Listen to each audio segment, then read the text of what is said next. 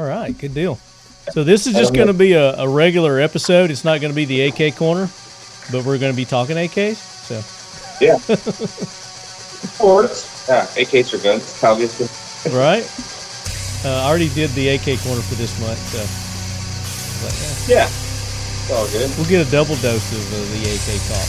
And I know people have been uh, excited to hear about you know, everything that went on this year at uh, Kalash Bash. Since I wasn't able to make it, unfortunately. So let you guys uh, Yep. fill us in, live vicariously through you. And Pierce Taylor, for uh, you guys who haven't met Pierce, he's one of our our primo listeners, and he attended the event. I don't know if you guys saw him down there or not.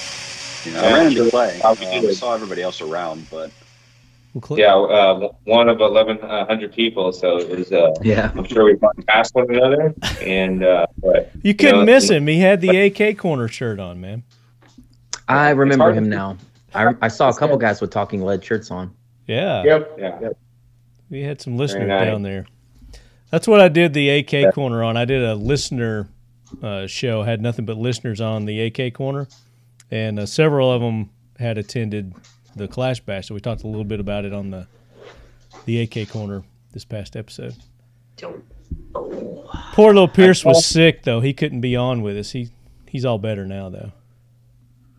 pretty much fighting the flu over the last couple of days. Oh, yeah. That's it. Oh, uh, Pierce is an attorney, so watch what you say. Hey, we all, everybody needs an attorney. Yeah, what kind of attorney? I mean, you know, it's always good to have one of those on campus. What kind do you need? Well, I don't need one yet, but we'll talk later.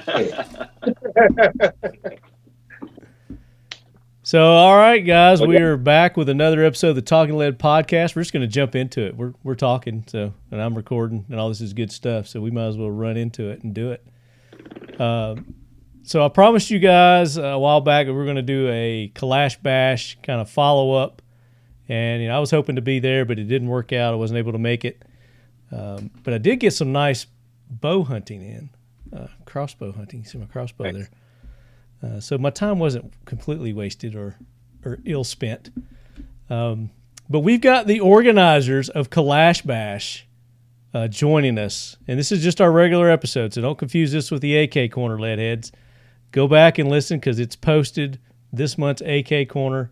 You're really going to enjoy it. We had uh, several listeners on, kind of a follow up to our giveaway that we did with Century Arms, the BFT 47. We gave away uh, BFT 47 uh, on that episode, and I wanted to get all the listeners that participated and just kind of do a little follow up episode and uh, talk with them and get their ideas on what we could do for season five because we're getting ready to wrap up the uh, season four of the Talking Lead AK Corner. We only got like two months left, uh, so make sure you go back check that episode out. Uh, and then the episode before that, I just mentioned I was doing some archery hunting the last couple of weeks.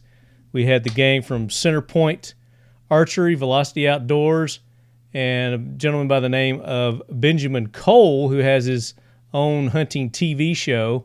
It's called Rooted Television, and uh, it was a really good uh, educational show for me because I just got into I just got into the archery, guys. So this is my first season into the the archery, and as our listeners know, whenever I get into something new, they get into something new, whether they want to or not. Uh, but joining me from uh, Kalash Bash, the organizers, uh, we had them on last year, and I know that you guys really enjoyed that episode. It's one of our more popular uh, of season three. Uh, but we have the guys from Dissident Arms. We have Mike and Lan joining us. Gentlemen, welcome in. Hey, hey, thanks for having us again. Uh, and they are in some new digs. So for our video audience who's who's watching this, they're not on vacation.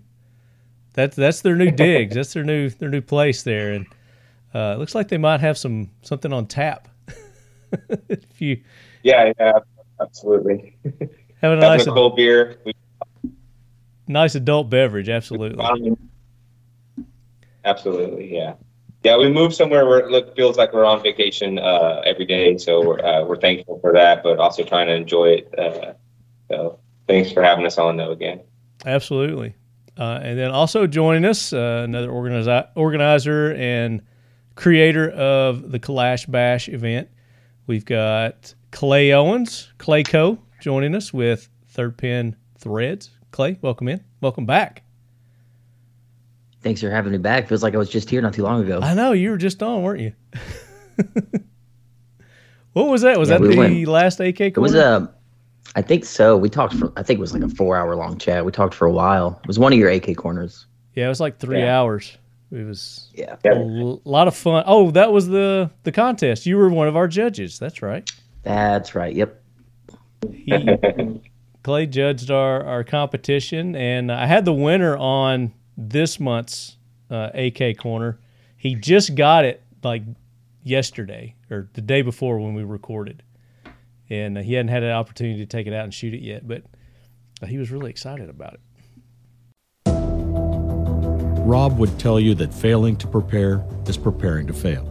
He's not a prepper, but survival skills, personal preparedness, and self sufficiency are important skill sets in his book.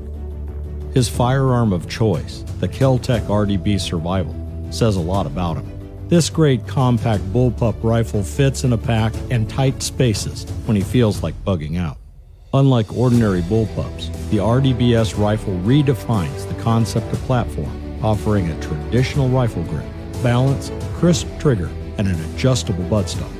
The RDB Survival delivers 5.56.223 ballistic performance in a compact package weighing 5 pounds 14 ounces. It has a patented downward ejection that allows for complete ambidextrous use with an intuitive safety and reversible charging handle. It's a get you there, never let you down kind of rifle.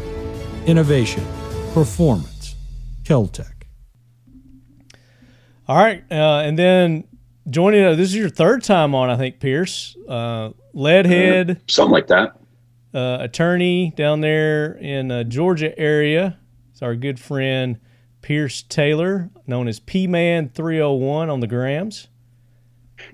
And we had his father on uh, uh, an awesome episode and talked about his father's an author, and uh, we talked about his books that he has uh, uh, out. Tell me, what is the Angel? What is it?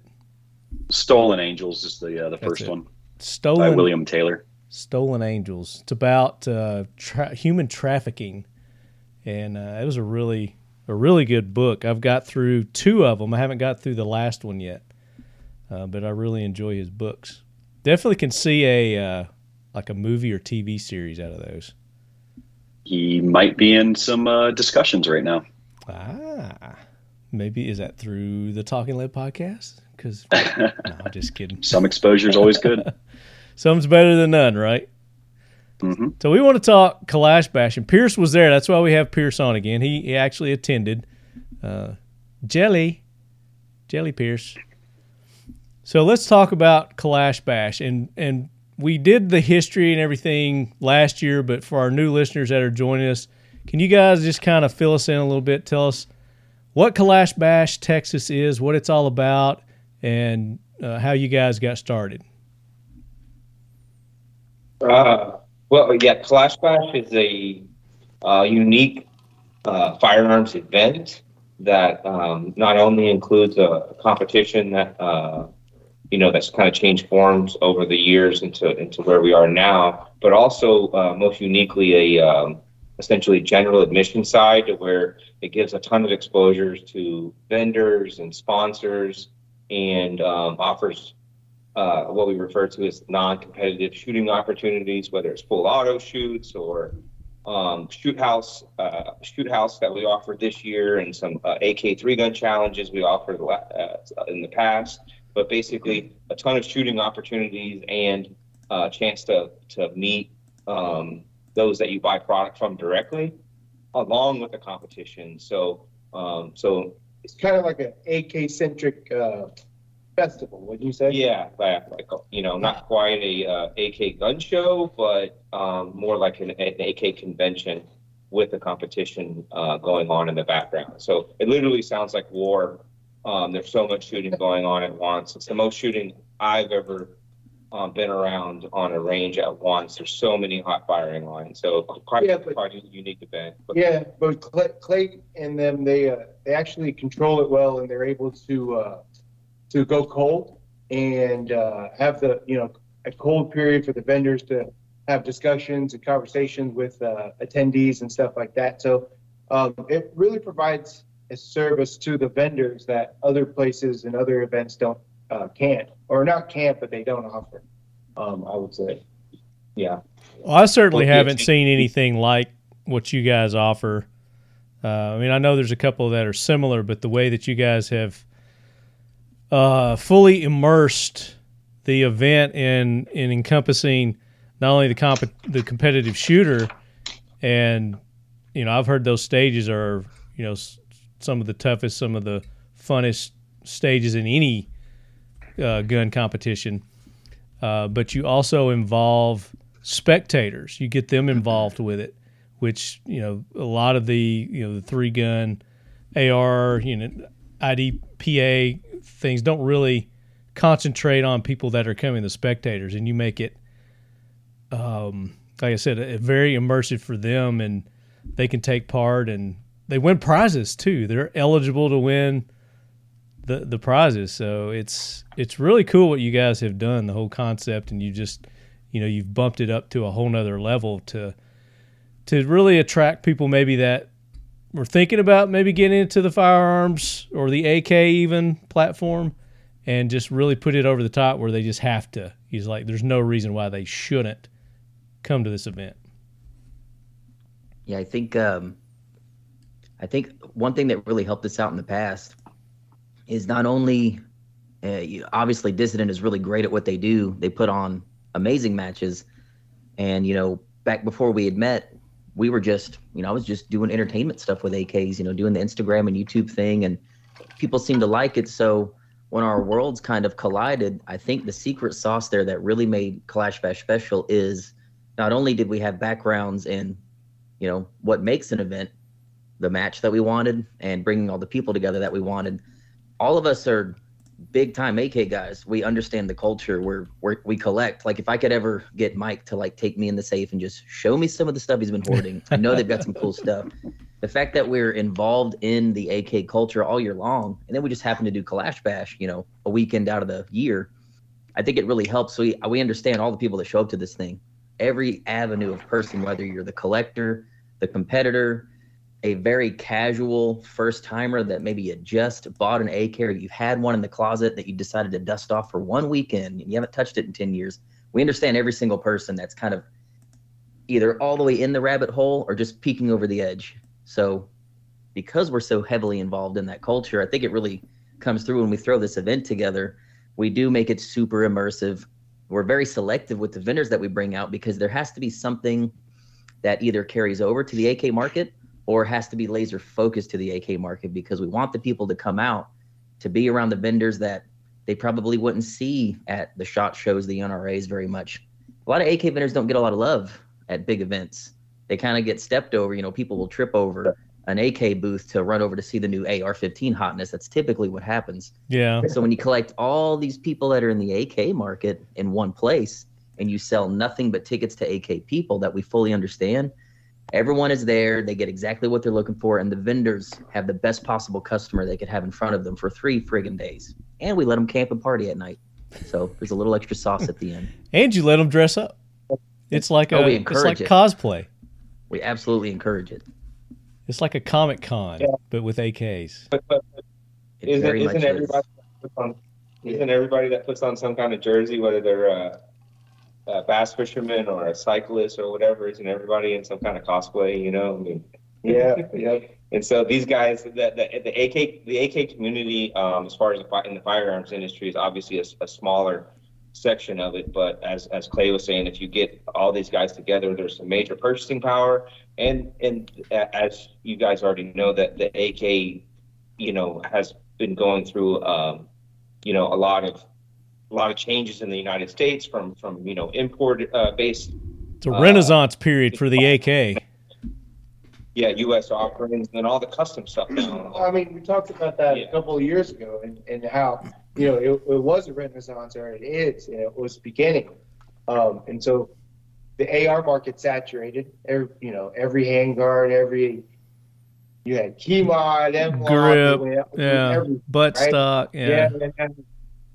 And- and it, it's the AK's turn, right? And so, um, and then now with the the uh, importation stuff with the with the Russian stuff, and it, that brought a lot of uh, American, you know, manufacturers online. There's a ton of Amer- American dollars being pumped Oh, into the AK platform, and then you know the like like like Clay was saying, the, the uniqueness of this event is we we have um, is is keeping it Kalash based. Um, We have uh, many imposters that were asking to shoot other other uh, other firearms at, at the event, and so we uh, we if it doesn't take an AK action, we don't allow it. Um, there is a combloc division where we can draw some definite parallels to um, to that style and, and period of firearm. Um, but we do we are keeping it Kalash based, and um, and I think that uh, everybody appreciates that. Um, everybody needs to come out and you know race their AKs as fast as they can, um, all the way to the to the guy that's just shooting his first competition. Um, that's one of the, the things that we really try to pick a balance with in the in the stage designs, um, in particular this year.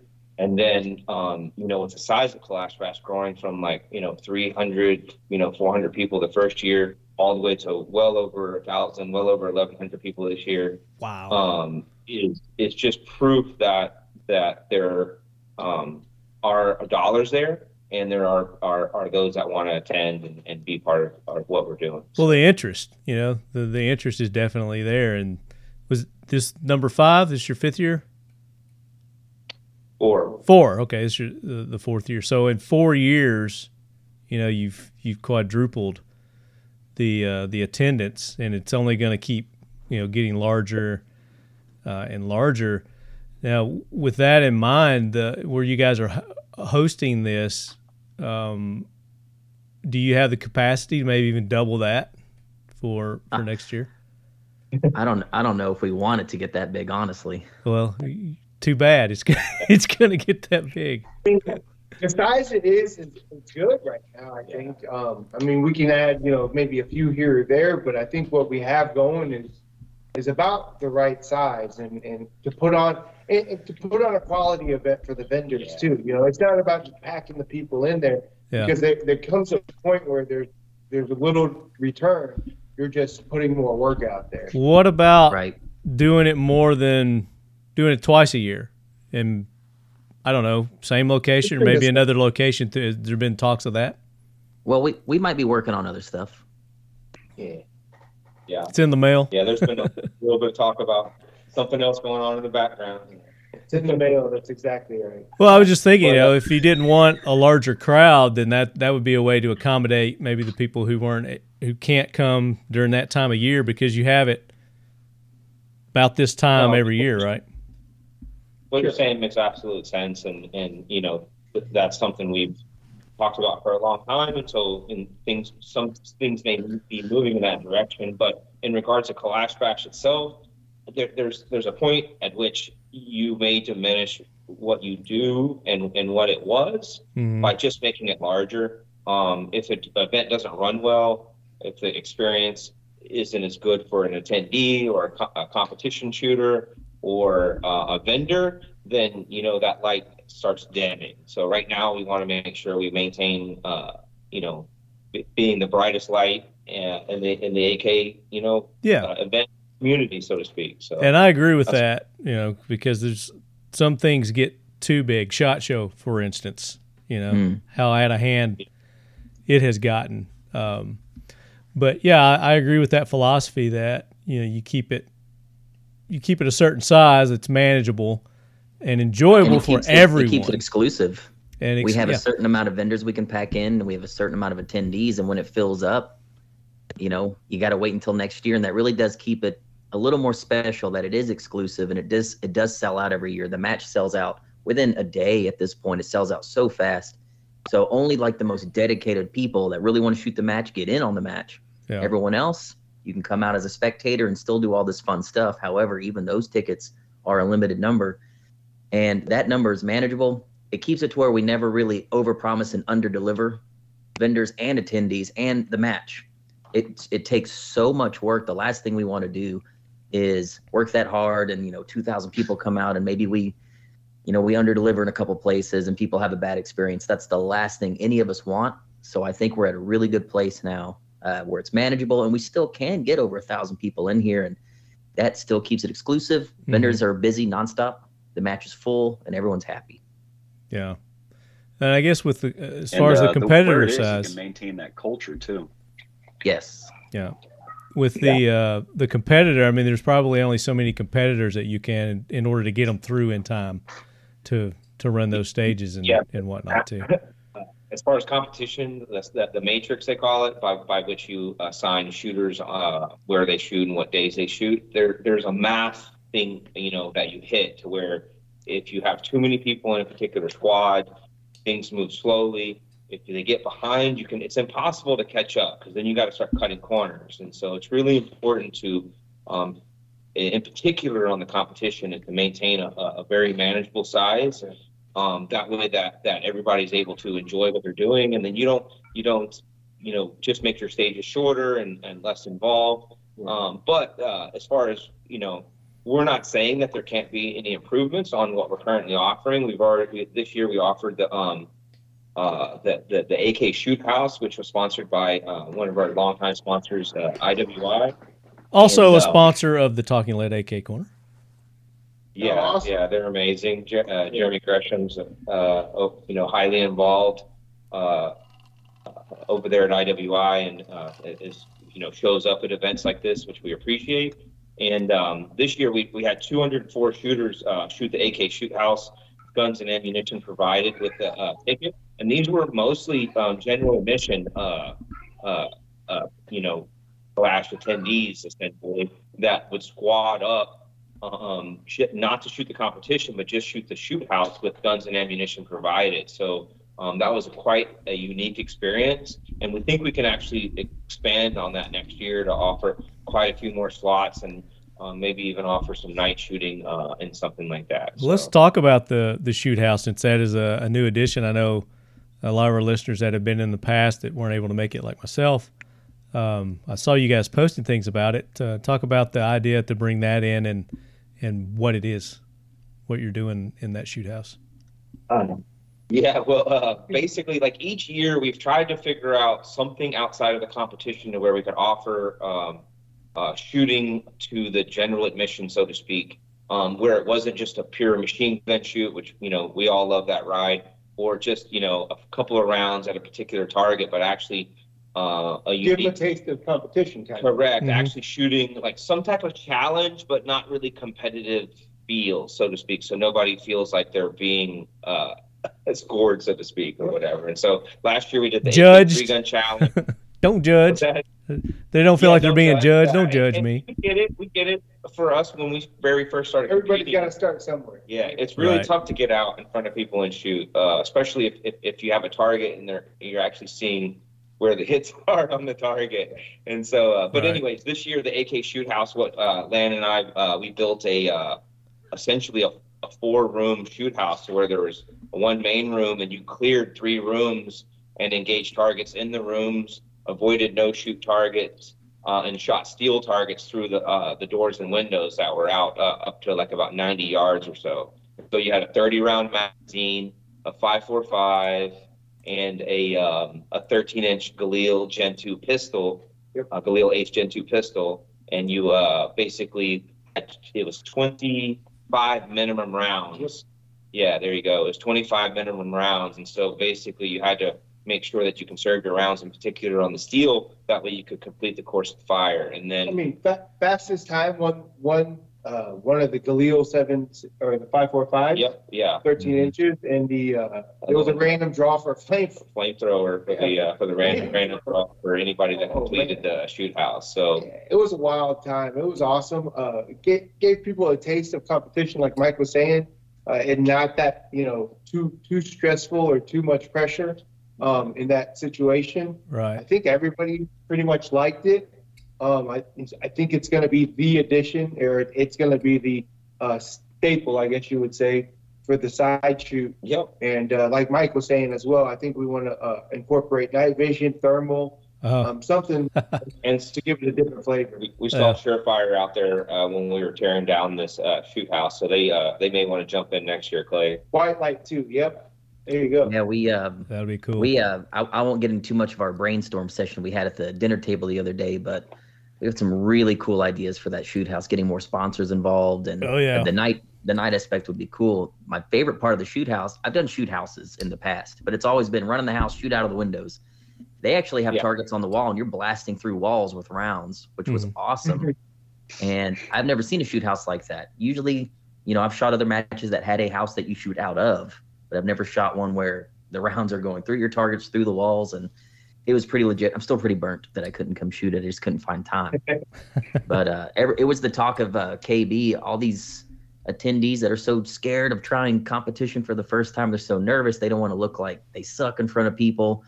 Well, it was tucked around the corner. No one had to see you if you're really bad. And but you're at least you got to see. yeah. But uh, I think we definitely want to maybe possibly put that thing in a spot where more people can come watch it because it was such a hit. And it is an easy thing to bring more vendors on to, to sponsor to really spice it up. So I was Yeah. super excited about it when I saw it before everyone went and destroyed it.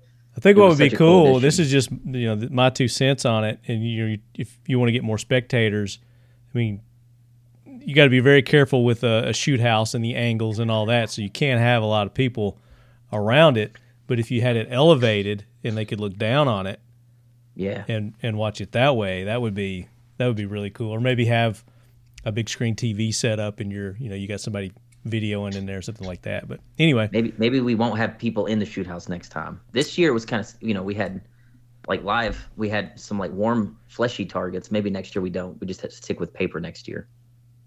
Oh, so Maybe we the targets have- that I'm looking at here um, for our video audience uh, or our listening audience, uh, I've got a video up here of Dissident Arms where there is this the shoot house that that people shot in, It is, it is. So, um, you know, a lot of shoot but you didn't houses, lo- like- you didn't use these targets. Oh, we did. Yeah. Oh, yeah, okay. Yeah. The- the- these, these are they're uh, IDPA uh, paper targets. You know, basically. Uh, Okay, I must have misunderstood what Clay said. I thought he said you had warm, fleshy targets in There there. it is. No, that was I made a joke on you, Gypsy. It was all paper. Uh, okay, Yeah. but there are cool targets. I can see you guys upgrading your your targets and putting those, you know, those fleshy targets in there. That would be cool. Have a stab house. Everybody just. Uh, right? Yeah, more bayonets. At Yeah. a at a bayonet The room. PSA Spiker, they had that there. Yeah. Yeah. That's the thing now. Pierce, did you did right you shoot this? I didn't. By the time I got over, I didn't know you had to sign up for it early, I guess. And by the time I got, got up for it, they told me that it was full up. Ah, Yeah. Yeah. Uh, They told him no. Schedule thing. So like for the match, what Mike was saying is, so we it's a clock time, right? And so we there's five. We uh, allocate five minutes per shooter to shoot a stage and reset a stage, get back and get everybody ready to go. And then so for the shoot house, there was only so many hours in a day that you can accomplish that. And so we wanted to give everybody a fair shot and um, figuring out the weapon manipulation if they they're not familiar with the firearm, and then actually getting to walk through and figure out how they're going to shoot the uh, stage before they shot it. So uh, there's a couple of things like Mike was saying we could probably tighten up for next Yeah, year. I mean, we did have 200, 204 people. Um, we ran it Saturday and Sunday only. I could see us, you know, potentially expanding on that, uh, uh, putting in another squad or two. But it was it was really important to make sure that um, those that were uh, had a ch- those that were shooting the shoot house had a chance to use a dry fire gun. So we had a separate gun with a firing pin removed and a uh, blue uh, blue tape on a magazine that where you could dry fire it over to the side at, during your check-in process. And then by that time, you're familiar with the firearm because you're basically going to be shooting this uh, on the clock for the first time. We had a, a Vortex Optics, um, generously supplied by another Nice. long-term sponsor. Um, we put some Sparks uh, solars on there, um, check zero each morning, and um, they were good to go through the event. And, and as long as as, as as anyone paced themselves, they could easily complete it.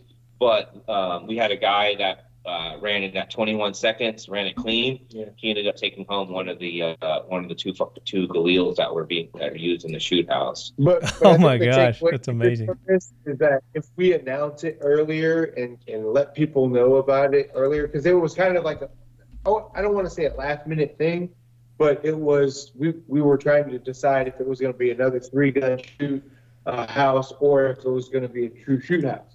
So if we announce it a little bit earlier next time and give y'all a chance to sign up a little bit earlier, I think that's uh, that's the best takeaway from, from your feedback.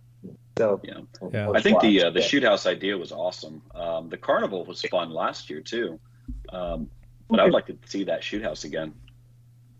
Yeah, like like Clay was alluding to, I think that's going to be uh, that's going to come back. Uh, it was such, and we, we have a survey monkey going out, so we're going to have you know feedback from all the competitors, and we're going to ask for feedback from the general admission as well. And so we take all that feedback to heart because we do want to provide the product that uh, you know that y'all want. Yes, surveys going out soon. Uh, from us, it'll be to, to the competition shooters first, and then uh, to general admission after that. That's right. That's a good idea. Yeah, a lot of a lot of places don't do that. They don't follow up with the with the Oh, what? Listen to your customer. Yeah, Yeah, we've uh we've made legitimate changes to Kalash Bash purely based on feedback. I mean, if the people if the people want it, they got it. yeah, and that's that's the best way to do it because they're telling you what they want. So there you go. Didn't get any easier than that, right? Founded in 2012, IWIUS is the USA based subsidiary of Israel Weapon Industries Limited of Ramat Hasharon, Israel. The IWIUS line of products includes the Tavor X95, the Uzi Pro pistol and SMG, the Galil Ace line of firearms, and the belt fed Negev line of light machine guns. IWI's mission is to bring the highest quality firearms with real world proven reliability to the U.S. commercial and law enforcement market. IWI US are proud sponsors of the Talking Lead AK Corner and the Lead Head Brigade. Check us out at www.iwi.us and on social media under IWI US. So uh, the vendors that you had this year, um, and I'm fine with you guys plugging your sponsors and your vendors that, that do it. You know, do it here. Who all who all attended this year? Well, we had like almost forty, so there's a lot. uh, I, I can try to go by memory. Uh, Should I go get my shirt? we uh, the Yeah, go get your shirt. The, the shirt has the gold sponsors Go on get it. it. We had everything from gold, silver, and bronze. In fact, if you stand by, I'll pull up my list right now. And no, that's have to lie to fine. you. Um, Century was there, another sponsor of the was there. Talking Lead AK Corner. IWI. Um, So we have um, we had a title sponsor, but we're going to postpone that. Our gold sponsors, we had JMAC Customs, we had IWI, Vortex Optics, Century Arms, M13 Primary Arms, Dead Air Suppressors, AGM Global, Magpul Palmetto State Armory, Silencer Shop, FM Products, that's Foxtrot Mike, mhm. um, Reardon Manufacturing, and Resilient. Those were all of our top tier gold sponsors. On silver, we had HTX Tactical. That's a local Texas, uh, really famous Houston gun shop. We had John Blasky. He's actually one of the range owners. Made a company just to rent machine guns for Kalash Bash. We had um, we had F5. Uh, Josh Froelich sponsored the event. Shoot Steel hooked us up with steel targets, Nice. Firebird targets, Lee Armory, Texas Weapon Systems, and then finally we have a huge vendor bazaar, and I'll go through these guys quick.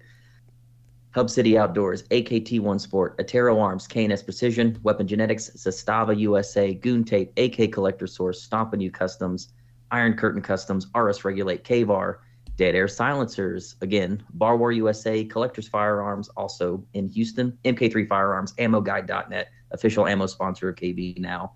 AC Defense Co., that was our nonprofit, Krebs Custom, Drive Tanks, Wraith Defense, Blue Force Gear.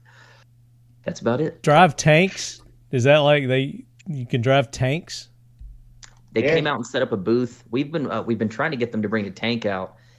To to them for them to bring a tank to a, a property, it's like five thousand dollars. So this year they just wanted a booth to kind of talk to people and see what Kalash Bash was like. Now that they know that hopefully it's awesome, they'll actually bring some ordnance out next time.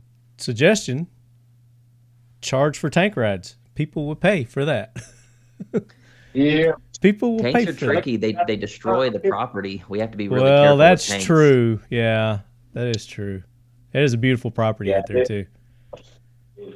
Yeah, there's there's so many hot firing lines that it, it's a it's a quite a unique event. I mean, not only do you have um, eight eight hot stages, uh, a hot shoot house, um, mold, you know, as you, was it a dozen gold sponsors, whatever it was, uh, that all have access to, to firing lines, plus the machine gun, uh, the gold sponsored tent, which is even more. Yeah. Um, not to say that things can't be expanded upon, but honestly, that, that we're literally, There's a lot of shooting up. there's a lot of shooting going on all at once, and, uh, there's no la, no. But it's of a opportunity. tank. No, no, no.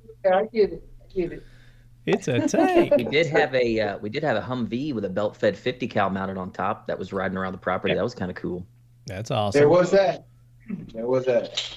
Yeah, we, we, we've been thinking about potentially, uh, offering some more stage-oriented stuff, but just, it's just gotta be really careful on, uh, logistics, uh, in, involving those within the match and so forth. But, uh, Shooter equity is Yeah. a big thing, so. we wanna Sure. Make sure things are right. But, uh, but yeah, regarding the sponsors, um, Lan and I shoot a ton of three guns. So, you know, we love the AK, um, and we shoot AK shotguns and, and three gun, you know, around the country and, you know, and even internationally.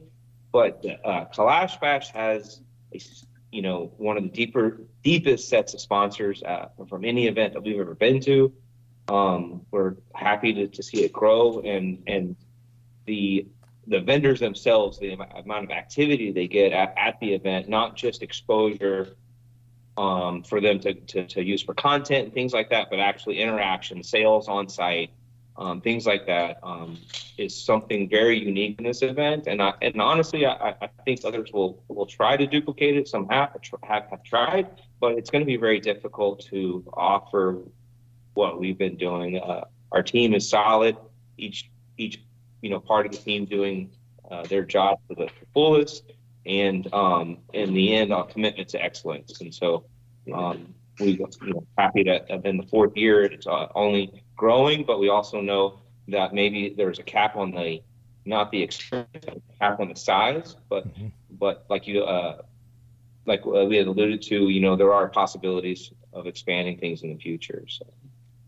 Yeah, def- definitely. You know, you there, know. there's a vendor I forgot to mention. I'm wearing his Uh-oh. glasses, Hunter's Gold. Yeah. he, he wasn't on my Brian, spreadsheet. So- Brian had the time of his life. So Dude. he- Brian was the coolest. Okay. I've met Brian only a couple times in person at, at NRA and once at the, the PSA AK match. He's legitimately one of the coolest dudes, had one of the coolest boots. Everyone loved him.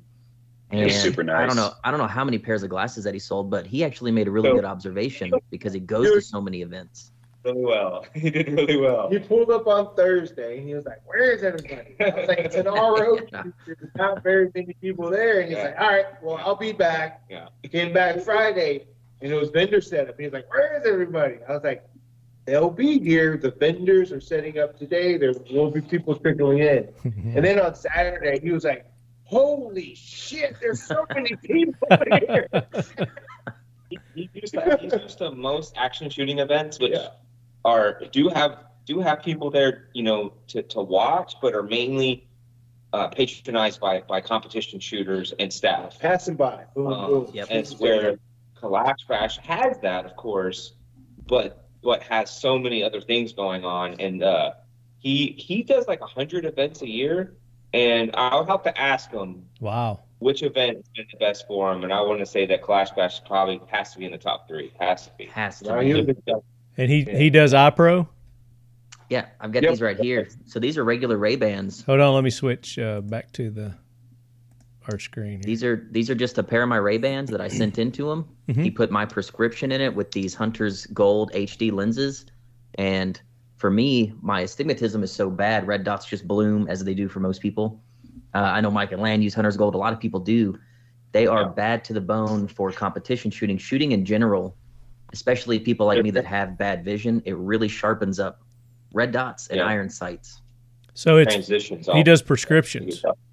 He will do prescriptions. yes. Prescription iPro. Nice.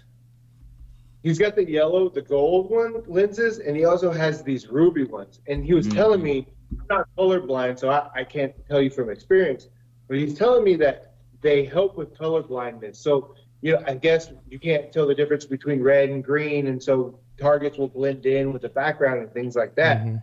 But he's what he's telling me is like with that ruby coating, it it will make the target stand out, which I think is pretty damn sweet for Yeah. uh, for shooters. Yeah, absolutely. And it's called Hunter's Yeah. Gold. Hunters HD. Hunters Hunters, HD. Hunters Gold. HD. Okay. Yep. Very cool. Yeah. I've checked those out. Definitely. Uh, I like Yeah, them. Brian's awesome. They would He be made good such a good for observation. hunting also. That's right. Mm-hmm. Yeah, that Yeah. started out at. Yep. And his name's Brian. That we said. Yep. He Brian has, Connor. as Lance said, he looks like the villain from The Fifth Element. I think that's a really good observation. Like the white haired dude. Yes. Why are you gonna throw me under the bus like that, Clay? I told I told him every time I told someone to go to his booth, I'm like, tell him he looks like the bad guy from The Fifth Element. So I think like 20 people ended up saying that to him. That's funny. That's awesome. He's got to dress up like that guy next next uh, KB. Yeah, maybe, maybe. Right. So let's talk about Yep. that. Let's talk about the because this is one of like the premier things that people really get into. It's the Uh, yeah, the cosplay, you know, Yeah.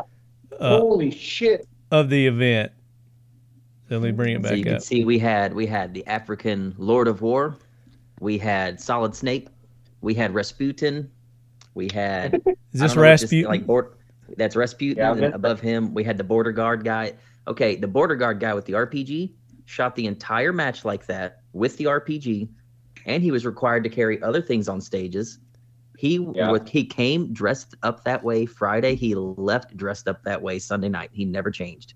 oh my gosh! He never broke character either. Never. He not never once. broke character. How Not does he shoot with that on his shoulder? He just did. cow! He just did Made it. it happen. So I, I tried to just have a conversation with him, and, and he just did the whole border guard thing the whole time. Did he really? Yeah. Did anybody know him? All I know is his name's Jerry, and other than that, he's pretty mysterious. Is that his first year? Yeah. To come? Oh no, Oh, he was at okay. Kalashmas last year. I know for a fact, and I think he was at KB last year. Gotcha. So let's go through some of these. Um, and do you guys have a, a contest on the the costumes? Oh, yeah. costumes? Oh yeah. And- So Who what I do is um, I just There's basically walk John. around when I s- when I see a costume that looks awesome. I'll stop them. I'll take a picture of them, and I'll get their badge number. So when the award ceremony pops up, we'll call like four of the best costumes up, and we literally make the crowd decide with cheers. And whoever gets the loudest crowd pop, the applause Uh, meter. Yeah, we ended up giving the winner Nice. uh, Zastava. M- no, no, no. It was a 6.5 Grendel AK with um, a chest rig. So Oh a custom my Lee Armory gosh. 6.5 Grendel AK. And it was Jerry that won because of that friggin' RPG. Oh, this guy won the border guard. Jerry, without a question, the crowd was They totally on his side. He had to beat Solid Snake. I thought Solid Snake was going to win, but Jerry won. Yeah, yeah, he was good too. I mean, there's some legit um, costumes that people dress up in. Did anybody wear the uh, the hazmat suit again this year, or did they learn their lesson? Oh, scroll down. I, I've got a good one for you. Okay. With a helicopter. There was a guy that dressed up like a sky. He had clouds all over his body. On the top of his head, he had a helicopter, and then he glued bombs Oh, going all the way down his body. and he didn't win. Oh my he god! didn't win. I called him up. They did, he didn't win. Is he in this uh, slew of pictures here? yeah, he's in there. You just keep going. Okay. There were These some photos- strong. There's There's the where, oh, there's Jerry with his prize. That's there's his plaque that he won, and that's his uh, 6.5 AK that he won. We have these plaques that we make for some of the special prizes. And as you can see, still in character, lark. like it's just another day on the border, just won a friggin' gun.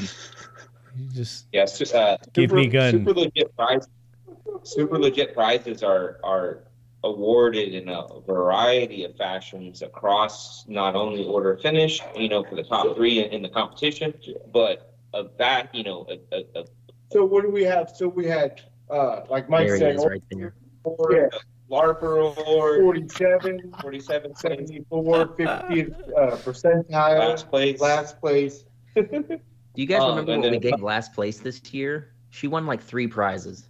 Yeah, she- Draco. You popped that Draco on top of her and she about pooped her pants. She got a plaque, so she got an award for la- so last place. You have to actually finish all eight stages, not be DQ'd, Yep. not get a zero. She Right, came, so right. she she did the whole thing, but came in last. Unfortunately, she got a thousand rounds of ammo. She got a nine millimeter AK, and she got a What? Davranoff custom made leather chest rig. oh my gosh.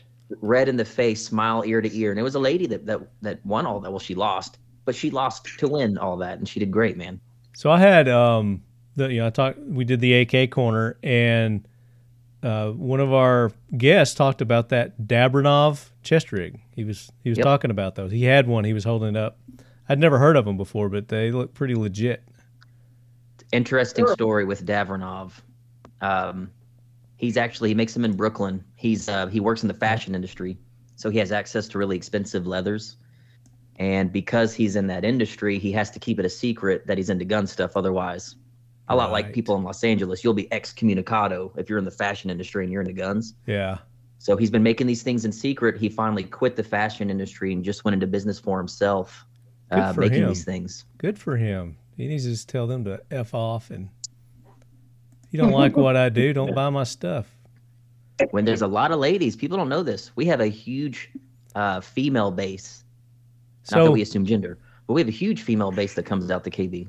Yeah, so that's that's something that I want to do. I want to do an episode um, with just lady AK shooters. Um, so maybe you can hook me up with some of these ladies, and and we can arrange having them on one of the AK corners. Very nice. Very nice. Um, did you want to talk about your uh, title sponsor issue or no? I mean, we can we could talk about it. i I'm just I'm curious. I don't know what the hell happened. You know, that was just seemed like just completely out of left field. That's exactly how we felt about it. Thing is, is that no one missed them at all. Yeah, Okay, there are so many sponsors at Kalash Bash. So basically, what Mike is trying to say is it doesn't matter.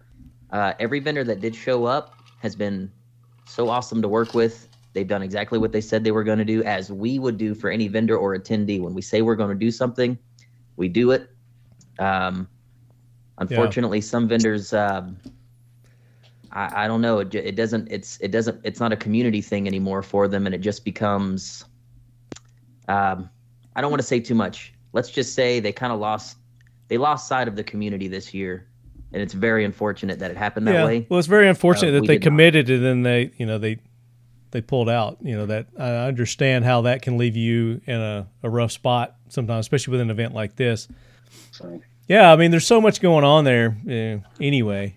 Uh, but what prize? You know, the prize. We're talking about the prizes here, and they just sound remarkable. Did Did you guys tally up the prize table? What it what it came to? Oh yeah, yeah, go ahead. seventy-seven thousand in prizes That's nice. Without Yeah. certain vendors not being there. Right. Yeah. That's awesome. That's great. Yeah, and then the thing is, is everything is, is is cataloged and given away in, in such a, a variety of fashion that it spreads it out. As mm-hmm. best as you could possibly spread it out. There's You all- got to reward a performance. So Correct. one through three, I got all the competitors. Yep. And then it's like, you know, dude, the Spirit Award, he got a wrestling belt. Yeah, Clay made a wrestling belt that was awesome. and this guy is sporting it. He's like so proud. And it's going to be an ongoing thing. Isn't it ongoing, Clay? I mean, they're, the the belts aren't that expensive. We can make one every year. What I, I I'd hate to make him relinquish it next year if he like Yeah. drops the title, but Yeah. I think we should make a new one every year. They're they're so cool, and like we have a new logo every year.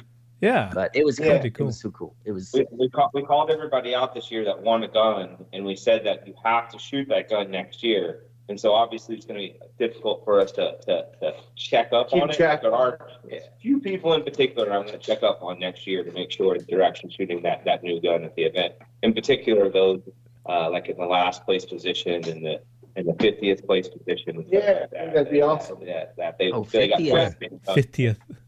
Do you guys remember what fifty percent won? I, I think it. I think it was a Galil. Yeah, I, I, I got to check. I got the list of everybody. Um, and So, so, Josh we- Froelich wins his division, right? He wins another 545 Galil, which I'm sure he has many, right? So Josh gave us two tickets to his F5 uh, class where he teaches people how to run AKs in competition. Oh, cool. It's like a $600 value. He had two of them. So whoever came in dead dead middle, 50% finish overall, got a free ticket to that class. It's all ammo, guns, everything provided. And then Josh redonated his Galil back and we did a random drawing for it as soon as that guy won his ticket. That's awesome. That is That's awesome. awesome. Yeah, I- and I think it's in our at our shop. We're supposed to upgrade it for that for that guy at the class. Yeah, Back- gotta Oh, nice. Back to your belt. Uh, I think you should get shoot steel to make a a belt like a you know AR five hundred steel belt. Ooh, like the centerpiece could be like in the shape of like a silhouette target. That'd be awesome. or something. Yeah, this kind of people may be shooting at each- each other in dicks though, so you gotta watch out. But it makes use of your prize. You could go take it out and shoot at your you know your belt. That's right. That's right. That's actually pretty good. Cool. I'm I'm full of all kinds of ideas. You'll you'll see. Uh, so we talked about the uh, the cosplay. We talked about a little bit about the competition. Who won the competition? Who was the overall winners of the? Because you have different divisions and things like that. I shooting seven six two by thirty nine with iron Yeah, sights. would you Oh, believe Kyle. Iron Kyle Litzy. Eddie was the overall winner? Oh, Dude, he is a Litzy freak of nature. was. This dude dominates on iron Yeah. sights. Yeah. Rock and lock, rock and lock with iron But- sights. He's a, he's a legit AK lover though. Also, he's not a. Um, He's been on the show. I shoot other shit, and then now I picked up an AK. He le- he legitimately is an AK guy, dude. So it's it's good. I, his name's Kyle Litzy. He's from out California. Yeah, he's been on the show uh, a couple of times. I've had him on the show. Yeah, he's a good dude. Yeah. He's a good dude. He's uh he's designing his own products for the firearms industry now. So Yeah. um Be looking out for some Galils coming out with uh, the Unrivaled Technology muzzle devices on them, which is Kyle and uh, Zach Smith's company, another another AK dude. But I think that's been always been his dream because he's always wanted to run iron sights eh, eh, on an AK, and then um, you know the Galil came out Gen two, and it just you know that was it was a very good setup to start with. Yeah. Uh, trigger modifications. He put his own. He made his own iron sights to put them on there. Uh, fiber optic with an adjustable, almost like a a, a an A two. Uh, We set the we sight. set the gun up to for him, but the Gen 2, as you know, doesn't have iron sight, so we sent it out to Kyle without a- any sight system on it. So he added his own um, his own new muzzle device, and then also a uh, uh, his own iron sights. And so he's been shooting that for a little over a year now. He shot it at Yeah. the last KB, I believe, also. That's Yeah. right. Yeah, So- yeah. He's he's killing it with that. But Josh, Josh Froelich won the uh, light uh, optics division, and then the uh, heavy optics. Um, who's the one in the heavy optics? Justin Morris. was Justin Morris, which is a, a local guy. He does quite well. Now, what's the heavy optics? What's what is that? seven six two by thirty nine with the uh. Yeah, we ju- we really try to simplify the divisions, and because it's really hard when you're dealing with such um, a wide variety of firearms. Uh, that some come with bipods, like an old school Galil already, which would make you an open division shooter, and this and that. So what we do is we say you can run your rifle in any configuration you want, and if it has a a 30 cal bore or larger of some sort, uh, you are in heavy. And if it has a 545 bore to a 223 bore, basically you are in light. And then if you have optics or irons. Yeah. So that's it. So if you want to run shooting bags, bipods, you want to use a tripod, you want to you want to use a sling. Whatever we, you want. Yeah. but we did limit all divisions to 30 round magazines this year, which we're waiting for the survey to find out if that was a hit or not. I heard it was well. A lot of the, the competitive shooters I heard uh, they liked it because it forced the weapon manipulation. Yeah, they had to Oh, I do know. mag changes. Yeah. Yeah. Yeah. I mean most of the time you don't have to, and if you can run a forty or a base pad extension or a fifty round mag, then why you know why even reload? Even the drums, the Magpul drums. Mm-hmm. But I mean Magpul was a supporter, and there were P mags, there were thirty round mags all over the place, and people were doing well with them. Yeah, uh, even uh, so, PSA was uh, a sponsor, Yep. sponsor, and was uh, you know at KB competing this year. Chad Wiley was there. I think he took second in heavy or in uh, light optics, or second or third in light optics, running the, their new Magwell system on their. Uh, Yeah, two- that's right. He was actually Yeah. iron sight division. I, I shot his gun at their booth. That's right. That's right. He was he was running iron, so he Then we had the PCC division, Marco Cabalhug who won that. Um, you know, shooting a shooting a KR90. Yeah. Oh, look at um, that. Arco pulled it with one of these. that's beautiful. Yeah, so I mean, it was awesome. It, it had a, a home for every kind of uh, you know division, uh, at- or a division for every type of shooter and caliber, and um, we even had a combloc division. What about super heavy next year? We're talking about that. adding a heavy Really? division Look at that. We gotta have a big like 308 division with like one hit on paper. Yeah. Yeah, one hit on paper. I swear it'll be, hey, I swear it'll be faster. One hit on paper, it will be faster. So 54R, 308, it's going to be a, it's a super, super heavy or a G-man division. Um, Maybe slugs, Slugs, all if you- slug. if you got the coin, then slugs in a shotgun would be pretty damn sweet too. Oh, look at All that. slug. So what? Talk about what you're holding up there, uh, Mike. Uh, this is our, this is my favorite gun. this is an eight inch shotgun. Uh, it's built off of Vepr, uh, you know, imported firearm. Uh, and, but basically there's everything. This gun folds. It's got internal chokes. So we took a normal 16, well, it's an 18 inch Vepr barrel, 19. We Yeah. chopped it back to 8 inch. We shortened the gas system. This is a custom gas system. The, the gas tube is, what, an inch and a quarter, inch and a half long. This is threaded and fully choked. So this gun will totally knock down steel and you can shoot slugs out to 100 yards or further easily. Yep. Holy cow! Yeah. So It's it's called the SOB 8, short optimized barrel. it, it, it'll shoot upside down with your pinky too. That's what Joe Biden was talking about when he said buy a shotgun. That's exactly what. That's he meant. right. Step outside and shoot two, cho- two, Two shots in the air. Two shots Two in blasts. Two blasts in the air. Yeah, Two blasts. that Keep the rest in the mag. that would break his shoulders. So, yeah, so I mean, you know, but that, you know, we were talking about it. We're going to send the survey out. We're going to listen to the feedback of the customers and the, the competitors and, uh, you know, and, and build, um, an event around what they want. Um, and so, Well, it sounds like you're you're way ahead of the curve. Um, anyway, so Pierce was there, so he went last year and he went this year. So Pierce, give us your perspective uh, last year to this year. Uh, I Your experience. years, it was an amazing event. Um, I had a great time. My cheeks hurt from smiling too much. Um, this year, what was awesome was the uh, just the crazy variety of machine guns that you could shoot at the. Uh, uh, who was it? You said John. Um, John Houghton, M thirteen. So Pulaski. he- They call uh, Oh, they're called Gun NATO. mhm. Yeah, he brought out. They had 20, 25 different machine guns you can shoot from a 1919 to an RPD to. There was a Sten, I think, some Uzis, uh, They had a cranks. there was Is, is it called a DP28, DP25 with a pancake mag? Uh, well, they had yeah, um, and they but they had all the their little special names for it. I I couldn't keep them keep track of uh, which was which uh, when I was looking at their list, but that was pretty awesome. Um, it was just it was it was great. Everybody there is just there to have a great time. Everybody's super friendly. Mm-hmm. Um, Clay, you, you kept saying something about the culture, and I think Kalash Bash brings out the best culture of the really of the gun community, but of the AK centric uh, gun community. Well, I appreciate you saying that. It, it's nice hearing someone that's not us say that because you know you were you paid money to be there. So Mhm. you saying that uh, makes me feel really good that Yeah, we're doing absolutely. something right. I know you. no, you you definitely are. I know you take your big spool when you go, Pierce, because you're looking to, to buy stuff. Um, what'd you score this year? Uh, a couple stuff from a couple things from JMac. Um, I know I got a pistol grip and a forward grip. Um, I didn't really buy a ton of stuff this year. I spent a decent amount of money shooting uh, the various machine guns that were that you could pay to shoot.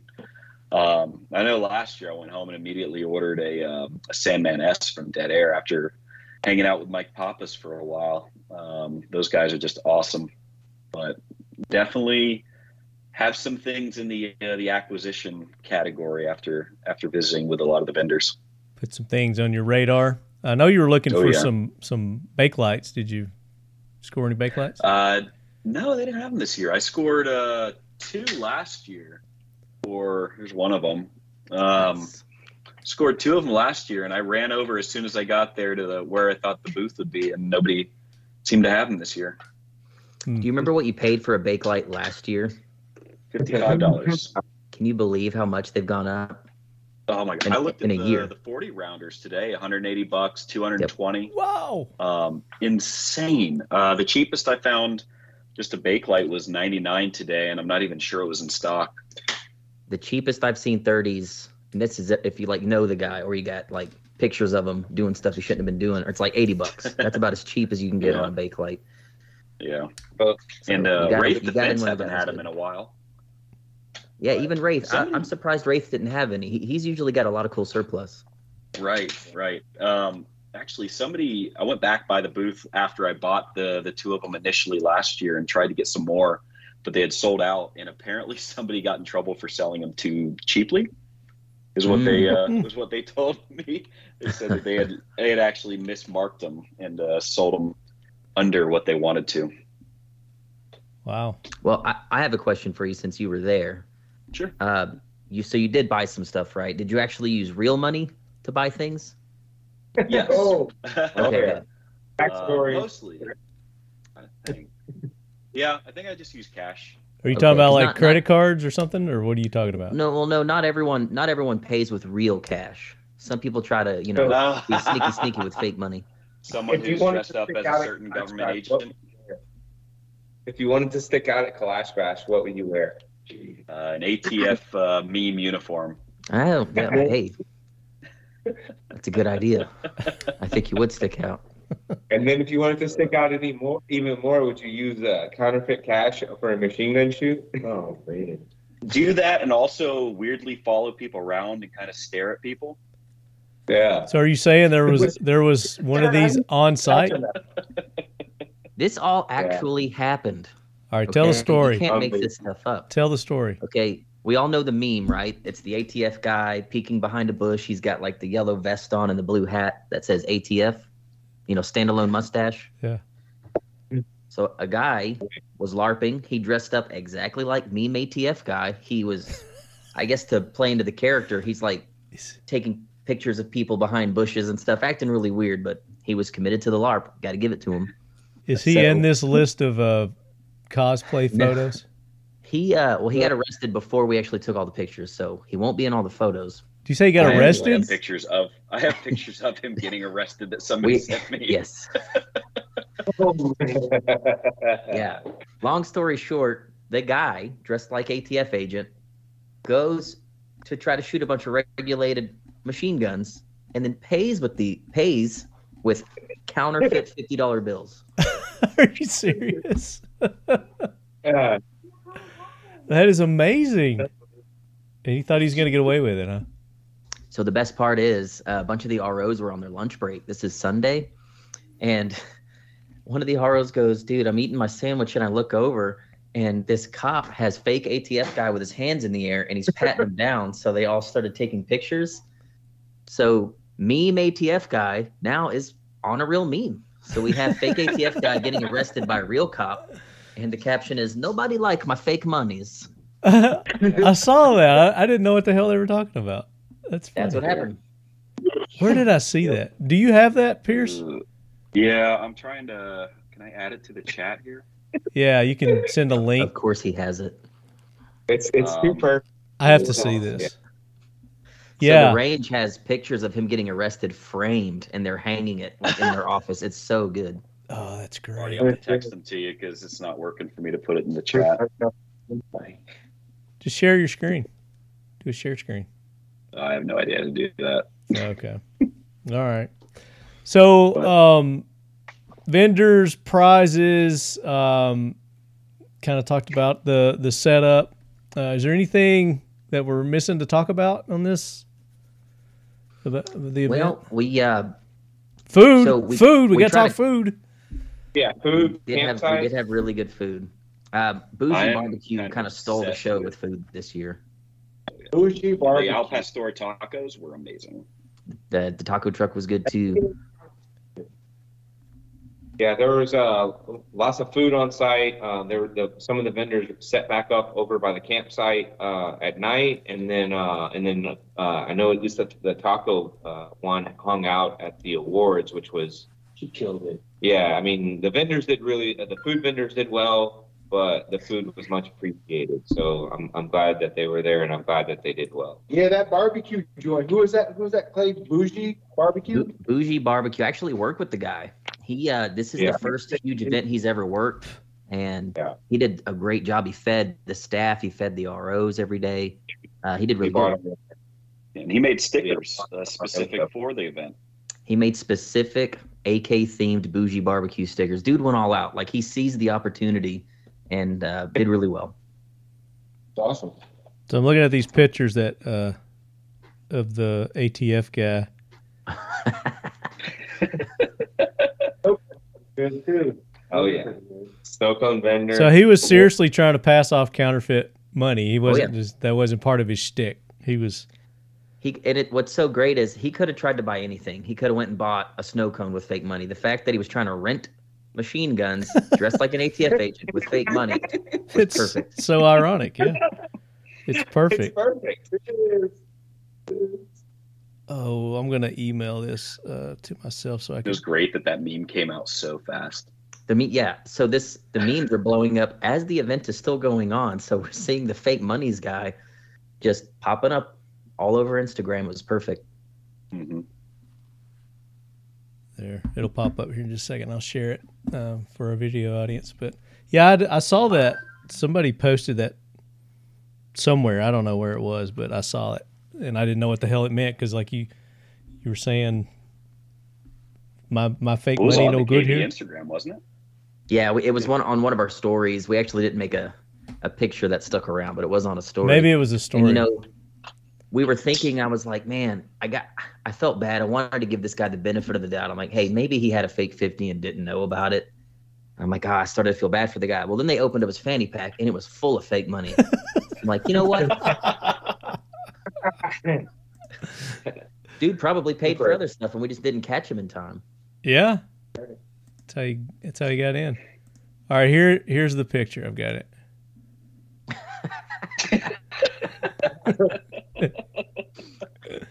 that mustache is perfect. Oh, man. I love it. But he, I mean, he's, he looks like Borat. Yeah, Yes. nobody, nobody Yeah. liked my fake monies. Looks like Borat. Was- we, we have tried to find out what this guy's name is. We've zoomed in on his badge on every picture. You just can't see it with very good definition. So we don't know what his badge number was. We don't know what his name was. That's fine. yeah, that's hard. It's hard to see. It's, it's like the internet's trying to find him. We're trying to find out who he is. I, I want to have him on my live stream and have him like give us his side of the story, but we Call just can't find him. call the police station. Do you think? Do you think his? Uh, yeah, the police might have a a picture of his uh, of his badge if they took it when they arrested him. Maybe I could probably call Matt Shockey. He could probably figure out who the guy is. Yeah, I bet they took down his name at least. Minimum. Yeah, Pierce. There's your client. Not barred in Texas. Oh, well, too bad. Too bad. So sad. So, um, I was asking you guys earlier, are you familiar with Hug Your AK Day? And I think you said that you're not familiar with that. But it's something that Paul Markel at Student of the Gun started. How many years ago did he start that? I don't know, several years ago. But. October the 18th is official, the official Hug Your AK Day. And by the time you guys are listening to this episode, it will have already passed, but you can still do it. Uh, and you just take a picture of you hugging your AK, tell you a little love story or something on your post, whatever you want to do. Tag Student of the Gun and hashtag Hug Your AK or Hug Your AK Day. Um, just something fun to do to to push and promote and get you know the love of AKs, keep it going, kind of deal. Is Brian pushing it this year? I'm sure he is. I haven't haven't looked to see, but he what he gave away something last year. He was doing some giveaways for people that took part. You know, we're trying to make it a big thing, so we'll get get you guys involved with it too. So, you know, you, you get your big souped up Dissident Arms uh, arsenal there and hug your AK tomorrow and take pictures. And Yeah, uh, I I can do that. dig it. That's- That's all right. Very good. but There was um, a um, there's a company called Atero Arms that was actually at Kalash Bash. They make optic mounts for AKs. Ah. Speaking of hugging your AKs, he made an Instagram post before he like drove across the country to be at Kalash Bash. You just see his perspective, and he's he's saying, "Listen, guys, I'm gonna be gone for like a week. I'm gonna miss all of you. Uh, Daddy's gonna be home soon. Don't worry about it. I love you all." And he like leans in and he's hugging all of his guns and he's kissing all his AKs. He's like, "Mwah, mwah, mwah. "I love you guys," and he's like nuzzling them. And then he walks to his door and his baby and his wife. He's like, "All right, I'll see you in five days," and like dips. Just gives him a Perfect. deuces out. yeah. So let's talk about uh, Dissident Arms. Um, what's uh, new and exciting? What do you guys have going on over at Dissident Arms? Well, uh, as you know, you are talking about the price of fake like magazines, and um, a lot of that has to do with the Ukraine war and the, you know, constriction of Russian imports and um, and so forth. And so, Tell me you're um, going to send as- shotguns to Ukraine. Uh, I think they got longer They distance got plenty, plenty of stuff there, but w- one of the things that we've been having to deal with, kind of the fallout from, of course, we know that uh, Saiga's and Kalashnikov uh, concern imports were choked off, uh, you know, with Obama, and then the Vepr platform was choked off during um, during Trump. But now with Ukraine, the current Ukraine war, you know, some of the parts that we would get from um, Russia are just just just impossible to get. So for us, we have to be able to finish firearms, and so um, some of the stuff that we're actually manufacturing now here in the United States is stuff that we used to actually get uh, internationally. And so um, our platforms are not your traditional style AK; they're modern AKs that are. Uh, most of our stuff is oriented towards competition, although we do do quite a few other things. But Lan's showing you right here um, our Vepr Magwell player and our Vepr magazine release, which is also compatible with the KS12 as long as it has a Magwell. So these two parts here that you see in aluminum uh, and steel unfinished are things that we're having to manufacture here in the United States because they're impossible to get internationally. And so, um, so these are two new products for us um, right here, uh, which are things that we've had in the past, but they've been imported versions. Is where these are redesigned, uh, made in the USA, made in Texas, um, uh, uh, versions of what we used to get internationally. Um, this right here uh, is, is our KR9 Elite. Uh, everybody's been wanting extensions, good extensions that are lightweight, but still will drop free. They're not, if they're not, they don't weigh anything. But the uh, this right here, plus 10 guys Wow. and they do quite well. Um, we're going to work on something bigger, but right now this is the one that makes sense for competition. Um, and this will be a new product coming soon. Um, and uh, just to jump over real quickly over to one last platform, not quite an AK, but still uh, IWI based gun. This is the Jericho, Jericho. Elite. Yeah. So everything Jericho has been done, and uh, this is a new product here: grip panels, Pangfo safeties, new hammers, new fire control groups, uh, uh, brass uh, solid guide rods, Optic cut, optic cuts, heavy hammer for solid ignition. correct, and then the uh, the panel cuts on the uh, on the slide here, and then also brass Dissident Arms base pads. Oh, that's So awesome. carry optics legal gun for USPSA. And uh, we also have some lighter versions. So this is all brass, nice and heavy. Mhm. And this is the aluminum version right here. Same gun. This is all for the Jericho. That's correct for the Jericho Jericho. 941, it's the F9, so it's full size nine. Um, Right. there are some modifications you can do for the carry size at 3.8. Oh, Uh, we haven't released those quite yet. We just started to uh, put these out. These grip panels are in brass and aluminum, like Mike said. Uh, they're coming in thin. Uh, this is unloaded, obviously. I'm not going to point a loaded gun at myself, but they come in thick and thin panels. Um, Nice. so- Or mixed depending on what your hands what your hands like.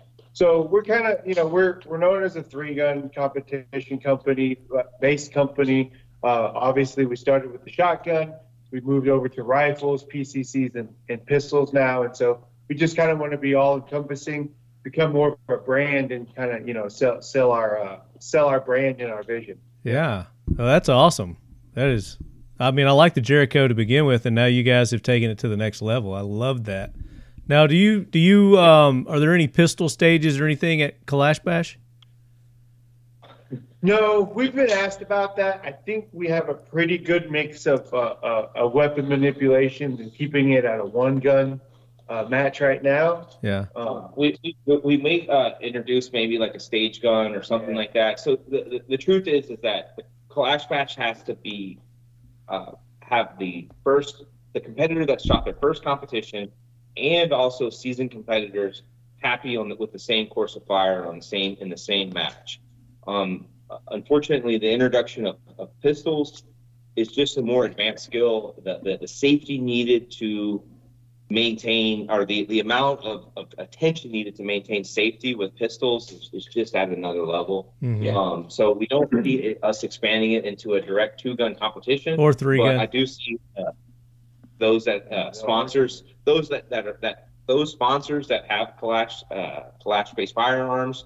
If there's some crossover potentially, like last year at the AK Shoot House, we allowed um, I say allowed, but we had Century Arms. Uh, their eight is the AP5, Yep. their MP5 uh, clone Yeah. uh, Mhm. thing going on. We had that, and then it shot flawlessly in the uh, in the three gun shoot. So we used it as the, the pistol, so to speak, the pistol caliber um, in a, in a But- side shoot. But Mhm. um, Yeah, I mean, but you know, to to to to what you're saying, basically, we can understand that, and so adding that kind of dynamic to something different and something smaller, like our we we have a local match or doing even like an area match where it's one or two gun Mhm. uh, at a three gun event, that makes sense. But we kind of want to keep Kalash Bash its own flavor and its Sure. own thing, and I think we have a good um, a good formula right now. Yeah.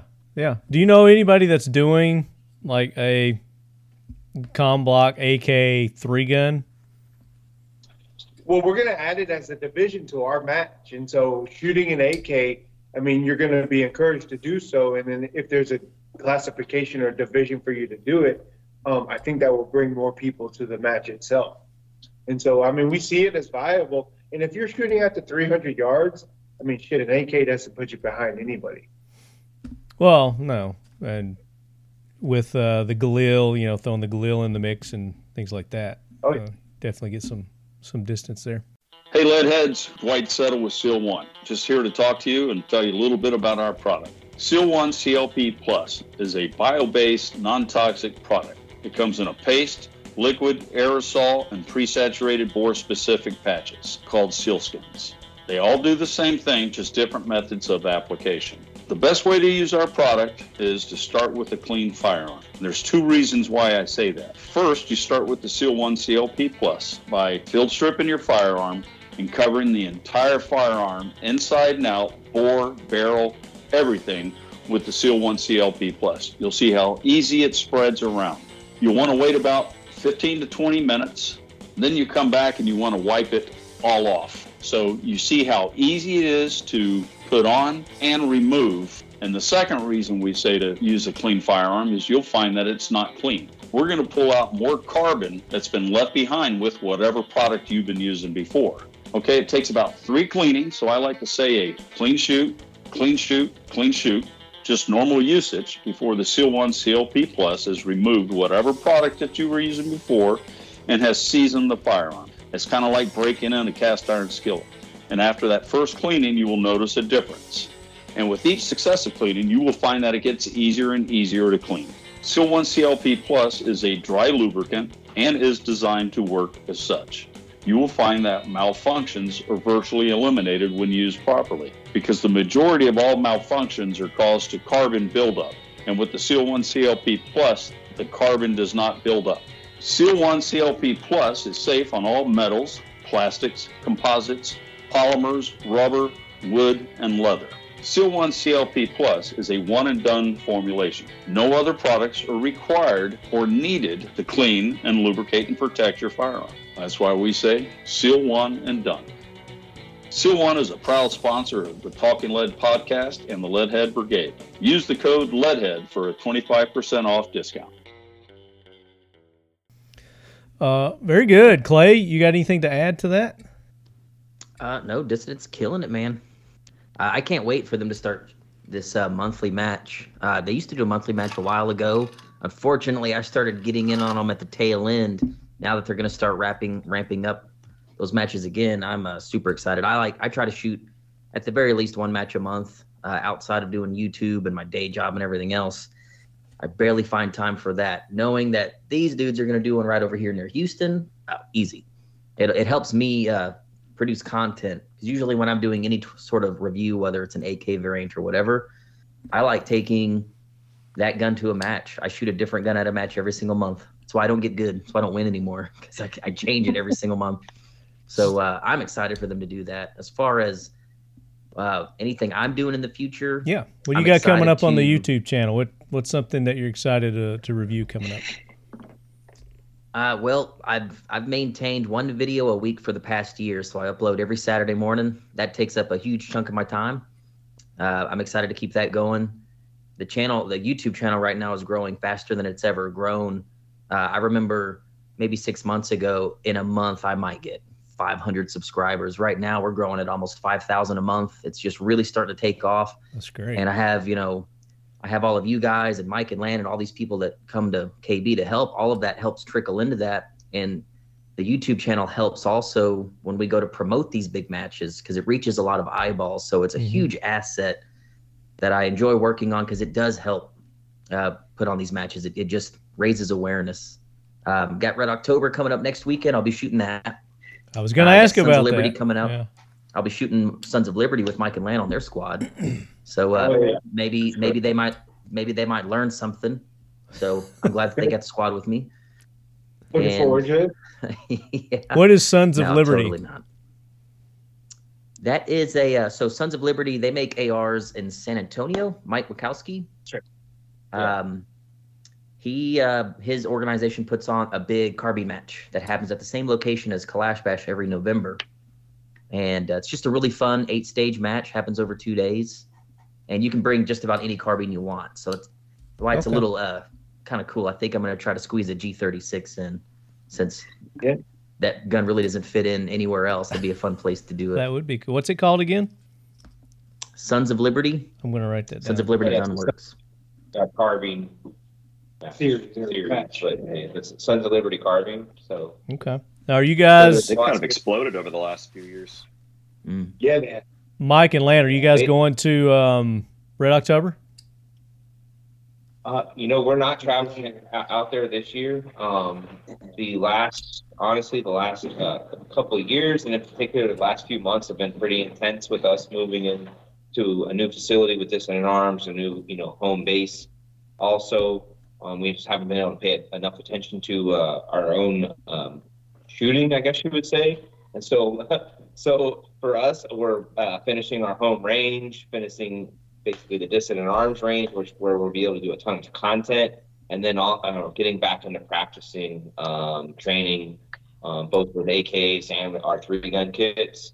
Um, but we, we want to try to squeeze in a few more matches before the end of the year. Just Red October is just a little too soon um, with with Kalash Bash just over with, and and uh, Is that this weekend? Yeah. Yeah, it's um, It's this weekend, right? That's right. Yeah, Yeah. I, I hop on a But- plane Wednesday morning. Yeah, I was going to say, you're, you only got a couple of days. You better get your shit together. Oh, I'm not shooting. I'm not shooting for score. Uh, kind of like uh, there's not a lot of matches out there that will actually let you shoot a machine gun. Uh, we do allow that at KB if like we deem you able. Like if you're not just going to come out there and you know shoot your PP off, but You Red October check- also 'em allows machine guns for people that can't handle them. So because I'm I'm usually pretty burnt out after uh, Kalash Bash. I think we're all we're all pretty exhausted afterwards because Red October happens like two weeks after. Uh, last year I tried something new. I just flew out there with um, a full auto RPK and just hosed all weekend long. Didn't try to shoot for score. And you talk about a good vacation after Kalash Bash. That's exactly what it was. So Just a good this year, release. I'm literally flying over there to borrow machine guns, shoot the match, give them the machine guns back, and hop back on a plane. So it'll be an even easier vacation. yeah. Clean shit. That's the way to do it. You don't have to clean shit. You just shoot somebody else's machine gun and say, Yeah. ah. Right. I usually get- I- Let's uh let's do some listener questions here, and we may have we may have answered a lot of these through our our talking already. Uh, Flood Munitions, I had him on the last AK corner. Does anyone compete with a non AK platform? And I think we answered. that. I was like, Clash no, Bash. yeah, not at Kalash Bash. Just gotta have the Unless Uh, unless it's a combloc weapon, like Yeah. SKS, VZ58, PPSH. We have a combloc division that's kind of like a catch all, but you're only competing against other combloc guns. Valmets. Valmets, Yes. Valmets are AK enough. Yeah, Valmet's an AK. Um, that, that where where where we kind of draw the line, so to speak, is is is just because it takes seven six two by thirty nine, or just because it takes an AK magazine, does not make it a a Kalash uh, base firearm. Um, and even the, the the Swiss guns, um, you know, Love five those two and They're five five three, we love them. We have a five five three R with you know the Russian caliber. It's not an AK, guys. I mean, it's just not. So we love those guns. Uh, you know, maybe there'll be a shooting opportunity where they'll be perfect for you in the near future. But uh, right now, Kalashnikov, or excuse me, right now, Kalash Bash is Kalash-based firearms. And you know, if I can take a fire control group out of this gun, out and this gun, and this gun, and this gun, essentially all these guns right here on the table, I'll take the AK fire control group.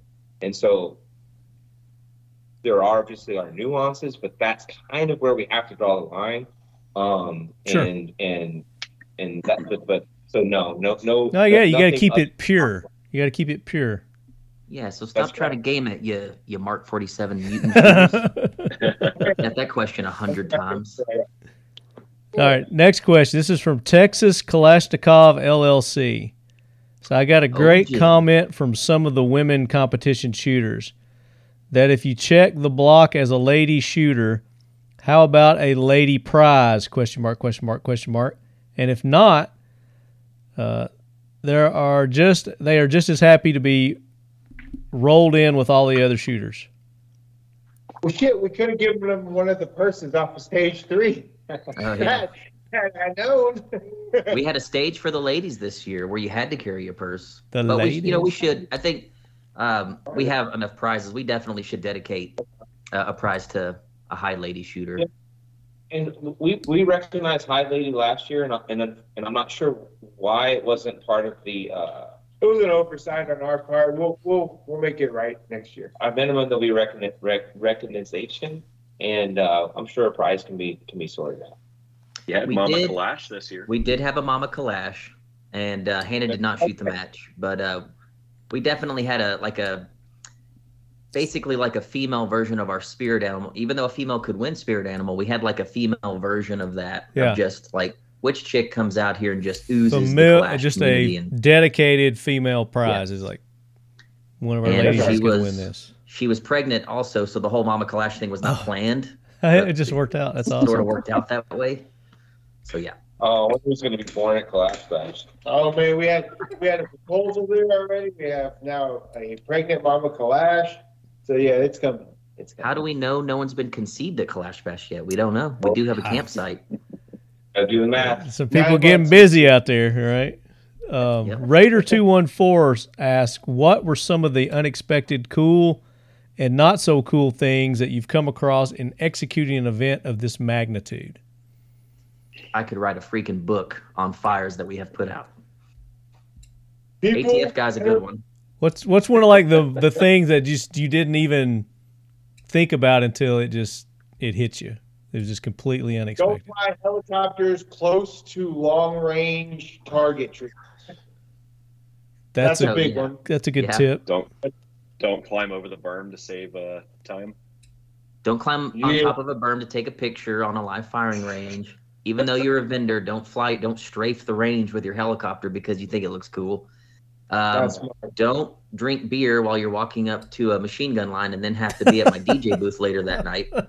Uh, don't dress like a fake ATF guy and pay with fake money. Yep.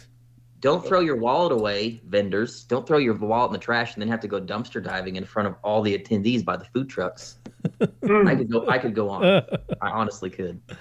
I love But- that. to honor your commitment. that too. Let's see, Doc From Dow. the attendees, Go ahead. uh, from the attendees' perspective, it didn't look like there really had to be very many fires put out. Y'all kept it under wraps really well. Oh, that's just because we don't. We we try to. Uh, what's a good word for that, Mike and Lan? We um we don't show the panic sometimes, but every now and again it does get a little hectic. Keep that game uh, face on. You got to keep the It's a game good face on. Game Face. There you go. But uh, Yep, man, I, yep. but it was tight this year. This was the tightest year we've ever had as far as staying organized. We tried to stay on top of it like very well this year. We're really deep on staff.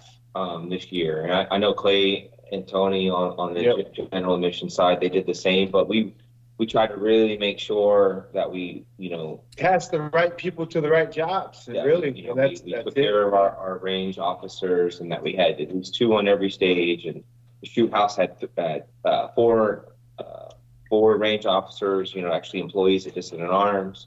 Yeah. And it was really, we hired a range master and a uh, match director. I mean, we, we, we attend a ton of events and we see whenever you're short staffed, how the event can suffer. Um, so for, uh, or if like somebody's like, oh, last minute, they're like, I can't show. Well, one or two people not showing when you need 22 people can Big really throw a Yeah, Yeah. it can. Yeah. so, so that, that, that was really helpful this year. Yeah, I mean, we just built off of the experience that we've we've we've had for the past three events. I mean, you know, Clay and Tony over there, they they tightened up and they buttoned up a lot of their side, and we didn't have to worry about their side, and, and I hope they didn't feel like they had to worry about our side. So, I mean, like I said, when when you task the right people to the right thing, um, and you trust them to do a good job, it, it's pretty easy to run, you know. Yeah. Everybody yeah, does our their teams are job. hard to build, and uh, we got a good one. Wait, we've been building this team for four years, and it is super tight butthole these days. Pucker factor. Uh, Bailey, Bailey Mute, Muller 80, uh, Esom 87. Basically, they're asking uh, what was the coolest or your favorite gun that you saw uh, while at Kalash Bash. Uh, and then Esom specifically, did anybody see the Foxtrot Mike Products FM47? What did you think of it? Yeah, I shot it. It's The RPG was pretty sweet, and yes, the, RPG was that's cool. that's- What's your thoughts on Uh, the FM47, Clay? uh, it's super cool, and then you hear what the price is, and it seems a lot Mhm. cooler. Um, it's the I I'm pretty I like NATO AKs. I like AKs chambered in 556, 223.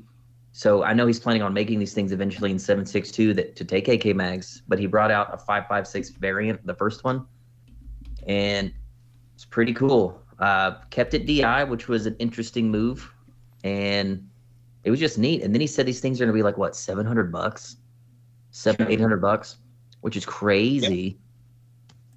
Um, And, I think uh, he said he's coming out with the 762 first because he doesn't have a great source for the 556 max. Okay, Some kind of pro And, mag. type yeah, he had a pro what? mag. Yeah. folding Um, stocks, yeah. so it doesn't need a buffer tube. It's sh- it's shot super soft, and it's rock and lock. I don't uh, I don't really know what it goes after or what they're in competition with. I just think it's a cool gun alone, just Hmm. just a pure cool looking gun, and it's super affordable. Am I seeing any pictures of it here? I'm I'm on his Instagrams. Uh, scroll back up towards the top. Yeah. That's that looks One- like one him. them Onto the price table, so that's Yep. going This one. out to somebody. Yeah, that's Brandon shooting one there. All right. So for our video audience, I've got it pulled up here. Yeah, this is it. Prototype. Mike 47. There's no. I got the sound turned off. So if I remember correctly, non-reciprocating charging handle, rock and locks. You Okay. still have a, a mag latch, just like an AK. Um, he had a prototype there where you could actually kind of like give the charging handle an HK slap, but that was like a custom thing they did. Uh huh. It's a really cool amalgamation of several different uh, schools of thought on just guns. But it was it was rad. It was super cool. I wouldn't necessarily be interested in a 556 model, but when he does make a 762 by 39, I'm definitely getting one for the price. Yeah. And you said what was what was he saying the price? Like 700 Seven- bucks. No way. Yeah. Yeah. That's gonna go up. There's no way he's gonna sell them for that. Because you know he could get double that all day long. He was pretty adamant that he wanted it to be in that price Well- range.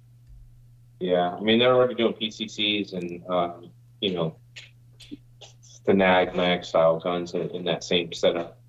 Yeah. So, uh, listeners, you can go to Foxtrot Mike Products on the grams, uh, and there's a video there, so you can go uh, see what we're talking about there. So, Really nice guys and really passionate about their uh, their stuff too. and Yeah, where are they Paul was out super of? cool. He gave a great speech on his demo. Where are they out of? Anybody know? You know, Made I in the don't- U.S. I don't know. I don't remember. I feel like I Yeah, should yeah. know that. I just don't. Arizona, maybe. Yeah. All right, last last question here, then we'll wrap this up. I know you guys probably hungry. Um, where'd it go? What was the oddest or funniest moment from the event, Doc Dow? Um, was there anything new and innovative unveiled? And that we just talked about one of them, I guess, the Foxtrot Mike guys. Um, The ATF thing was funny. the ATF thing was hilarious. That's probably the one thing everyone talks about. Uh, JMac had a new rail that was pretty cool. I think the FM products was probably that and the PSA Spiker were the two guns I heard a lot of people talking about that they wanted to go shoot. And I know a lot of people really enjoyed getting to demo the AGM thermals at night on airsoft guns because that's something we've never really done. So a lot of people got to check out thermal for the first time. Not innovative, but it was a really cool first time thing. And, and then a, a huge, a huge drop actually from IWI that hasn't Oh, quite, not available yet, but it's coming extremely soon. Next couple of weeks. Yeah, um, but what it is, is it is those of you that have not gotten up Gen One, this is another opportunity and potentially one of the last opportunities to get a Gen One. So thirteen inch, five five six, rock and lock, Gen One, coming soon. One, Thirteen inches probably the one was given away at Kalash Bash um, with a uh, history history uh, question from uh, from Jeremy Gresham uh, to one of the uh, audience actually during the awards, and so that that that prize was given away to a direct uh, person in attendance at, at the awards uh, for answering the correct calibers, the three cor- correct calibers that the Galil was or- originally offered in, and um, and so that right there is going to be a huge drop coming soon. Of course, we'll have some available. Um, there's going to be some emails going out, um, or actually, if you complete the survey, you're going to have access to special codes and pricing uh, related to Galil uh, and IWI product, but in particular, this Gen 1 13 inch 556 Rock and Lock. These do have last round hold open. Um, they are new production IWI magazines. Um, those are also available and um, uh, one was given away at the event. So, so um, again, There's about 499 available. and these pretty, The 15 inch barrel is pretty badass. And these- probably favorite one. right? Yeah, and, and to me, the 13 inch is the perfect uh, perfect size. You get the full length gas system. It's a softer shooting gun. You get a longer barrel, a little better um, ballistics, in particular in the 5.56, and then you know, gotta love the Rock and Lock, the Leo name. Mm-hmm. No doubt. hold doubt. open, maintain with this new magazine, this new follower that's in the magazine. Um, and then again, you know, potentially your last chance to get a Gen 1. These will have the iron sights on them. They are compatible with the RS Regulate handguards and 10 inch. Um, and I believe it's 5 inch handguard. Um, um, so, uh, uh, uh, you know, get on it, guys. You know, this is, this is maybe the last chance you get. Did he throw a It's price the one out? to have, in my opinion. It, it, you're correct, sir. Did he throw a price out by chance? Uh, MSRP on these, um, there's going to be limited number of uh, vendors on these. So this is a, um, I believe, sixteen ninety nine on the pistols um, is MSRP. Um, the mags are about twenty nine bucks, um, but these are new production. You know, no dents. You don't have to rebuild the mags like we used to. Hmm. Um, you don't have to weld the followers up to make the last round but hold open work like we used to. Uh, in our conversions, you actually um, this magazine will main, uh, uh, operate the last round bolt hold open system. They have a mag catch tower on the gun themselves, so they can take the K- KNS Precision plastic delete. Or if Yep. you want to go all the way, we can actually remove the mag catch tower and do a riveted trigger guard on there to get rid of all all plastic, uh, all aluminum, and go all steel. So, um, Very and nice. then uh, again, compatible with the RS Regulate handguard and 10 inch. Um, you know, it It's, it's It, gonna, it's gonna It's be. gonna be nice. Yeah, Really. it's gonna be worth the money. yeah, and and it's good that we get another stab at Gen One, you know, guys, because these imp- import import projects are months, if not you know, a year or two in the making. So these things are the wheels turn much further in you know Right. in advance, and and, and it's and I'm just glad that they're coming in now. Said there's only gonna be And 500. Uh, yes, there could potentially be more, but right now let's, let's, let's leave the number at five, five hundred, and then um, Right. the thirteen point two inch lends itself to potential um, pinning for for rifles. So as we know, the ATF may move on pistol braces. Uh, you know, who knows what's exactly going to happen regarding that? But a 13 inch gun, 13.2, gives you the ability to get to a rifle length, so you can uh, get rid of that pistol brace and get a, a legit stock on that gun. So Yeah. And correct Um, me if I'm wrong, guys, but since it came in as a pistol, it is 100% factory original from import, correct? Yeah, Yeah. bingo, bingo. Yeah, one hundred percent factory original. They do come in as 'Cause it's a pistols, that's pistol, yeah. correct. Uh, You don't have the uh, what's that? compliance. It's a pistol, so you don't have to follow the compliance. Right. Import yeah, compliance. you can take the brace off of it. It's if they attack the brace, so you can take the brace off. But if you want to go back again, who knows what's going to happen with them regarding that? But it, for us, the thirteen point two is is, is It's this. B. And we're already doing rifle length guns in 13.2 that are performing quite well um, with Kyle Litzy's muzzle device over at Unrivaled Technologies that gets you over to 16 barely, but it does get you there if it's pinned. There are a few other muzzle devices out there. We're working on something to get 13.2 inch guns, uh, you know, over that that that 16, so that you can get a legitimate stock on there. Um, you know, if you have to make that decision, you know, depending on depending on what, what's done with the brace, you know. Right. That's all up in the air. All right, last question here. It says, uh, any plans of having a really cool podcast that covers AKs uh, at Kalash Bash? Oh wait, that was just kidding. Just Where we kidding. at? What was that? What is it? You know, it would be cool though. Tony and I would actually we were talking about having if there was a place we could do it. There are spots at the range that get decent access to the Wi-Fi, Mhm. but I would recommend a hotspot because you've got like hundred people on the Wi-Fi. But we thought, wouldn't it be cool to like this like ESPN style where you have like the table and behind you the event's going on, Yep. so you could actually do your live thing, and the whole time there's people walking around doing their thing. Have, a Have really people good walk up, do interviews beers. with people, ask them how it's Yeah. going, get some of the vendors over there, get them a little more exposure and a little more. could definitely be done. In fact, uh, I each know day we have one hour long cold session for lunch. That'd be a great time to do it. yeah, Go live for an hour. yeah. I know a guy. All right. There you go. I know a guy. He's got There a you go. one's called the AK corner or something like that. I don't, I don't know. We could call the booth the AK corner. Tell people to go by. There you go. There you go. There you go. I'm down with that. I'm all for it.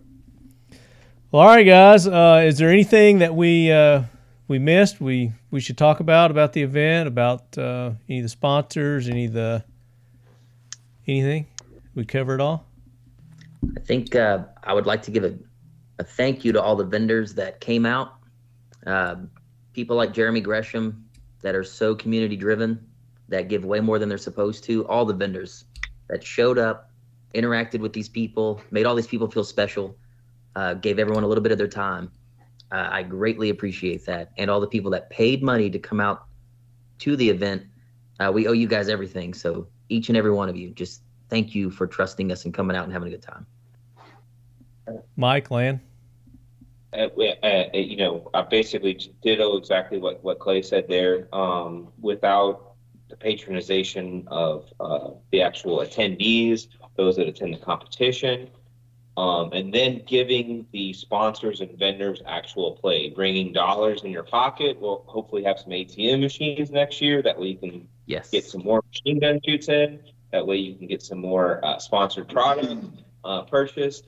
Um, uh, it, we see a ton of three gun events that just suffer from bringing actual um, return on investment. Everybody wants to know about ROI or just interaction, like number of people. Well, they're just trying to push through like cattle, numbers through a gate, or numbers through a stage. And so we wanted to make a more inclusive event. Um, and then so, you know, just to show a little bit more appreciation to the vendors, I think. Yeah, and then and then and then thank you those that competed, that that those that that sell out the competition in such a short amount of time, those that attended the uh, AK Shoot House. Um, we we we it, uh, Lan and I's passion is, is competition. We want to be proficient with our firearms at a very high level.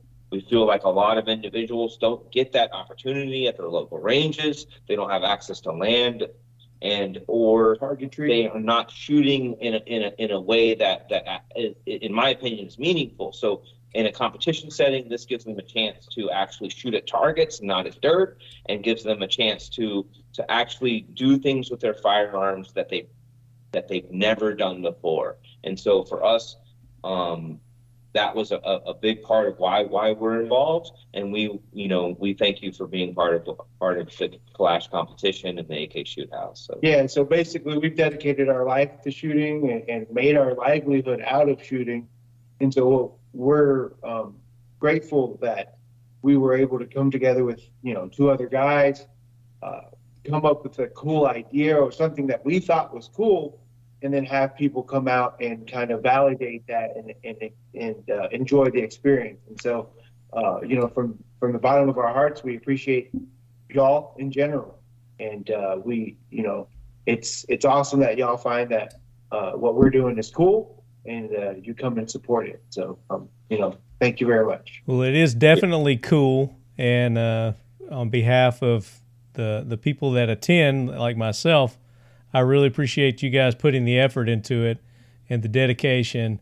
Uh, you know, it's a ton of commitment on on your part, and you know, I'm sure it's it's something that you guys have to plan and prepare for year, you know, in advance, two years in advance, and with that being said, um, do you have next year's? Do you have the dates all set for that yet? Uh, stay tuned. Let's just say stay tuned. Would you guys agree? It's. So not yet. Okay, and that's fair. That's fair. I mean, you guys just got done with this one, so I mean, it makes perfect sense. We uh, we don't want to follow anyone else's playbook on how to do events. So we've got some really interesting things, uh, really interesting things we want to do with our schedule and other events. Our Hmm. team is as strong as it has ever been. So I think now we should let those creative juices flow and see what happens. 2023 is going to be a very interesting year for our team. So just stay tuned. Well, I would like to volunteer myself if you have room on your team for another creative, juices flowing kind of guy. We need some. You can yeah, come if to you me. got the juice, bring the juice. I got juice, baby. I got all kinds of juice. I'm, I'm not short on juice. Pierce, you want to say anything before we uh, sign off here? Yeah. Um, well, I've been going the last two years. It's a absolutely incredible event, and I will be back. There you go. That says it all right there. I will be back. Thanks, Ben. So big, big thanks to uh, to you guys for being on. Uh, Dissident Arms, give your uh, social medias where people can go and check you out. If you got YouTube, throw that out there. Everything's Dissident Arms. Yeah. at YouTube. center. Yeah, yeah. At Dissident Arms, in Arms on YouTube, and uh, you know, we're not very creative in that regard. It's just our name. Hey, uh, it makes it easy. Keep it simple, right? Clay, Okay. throw yours out there again. It's Klayco 420 on all plat. Wait, it's Klayco 47 on all platforms, spelled with a K, K L A Y C O 47, YouTube, Instagram, and Facebook. There you go. Uh, and P Man, you want to give yours? You want people to come holler at you? P-Man 301 on Instagram if anybody wants to. Uh, There it is. And uh, Leadheads, make sure you go and support those that make this show possible each and every week. Mission First Tactical. Go to missionfirsttactical.com. Use the code LEADHEAD. You're going to get 20% off. Seal One. You go to seal1.com. Use the code LEADHEAD. 25% off. Get our classic Talking Lead logo tees and Leadhead Brigade. 1776 United. Use the code Talking Lead. You're going to get 20% off there. Factory 47 for our AK Corner logoed shirts, t-shirts, uh, hoodies, hats, all that good stuff. Um, Factory 47. It's F A K T O R Y 47. Use the code LEADHEAD. You're going to get big fat 10% off there. Uh, our buddies over at Flatline Fiber Co. You want an awesome sling for uh, any of your rifles, use the code LEADHEAD. You're going to get 10% off at Flatline Fiber Co. Pete Pye over at Defiant Munitions. You want some awesome ammo for your AK, for your AR, for your pistols. Uh, he makes the finest defensive rounds on the market. Go to defiantmunitions.com. All caps on the lead head, 10% off there. Uh, and then Keltec, go to Keltec Weapons. Anything with their firearms, uh, you go to the pro shop, use the code LEADHEAD, get 15% off there.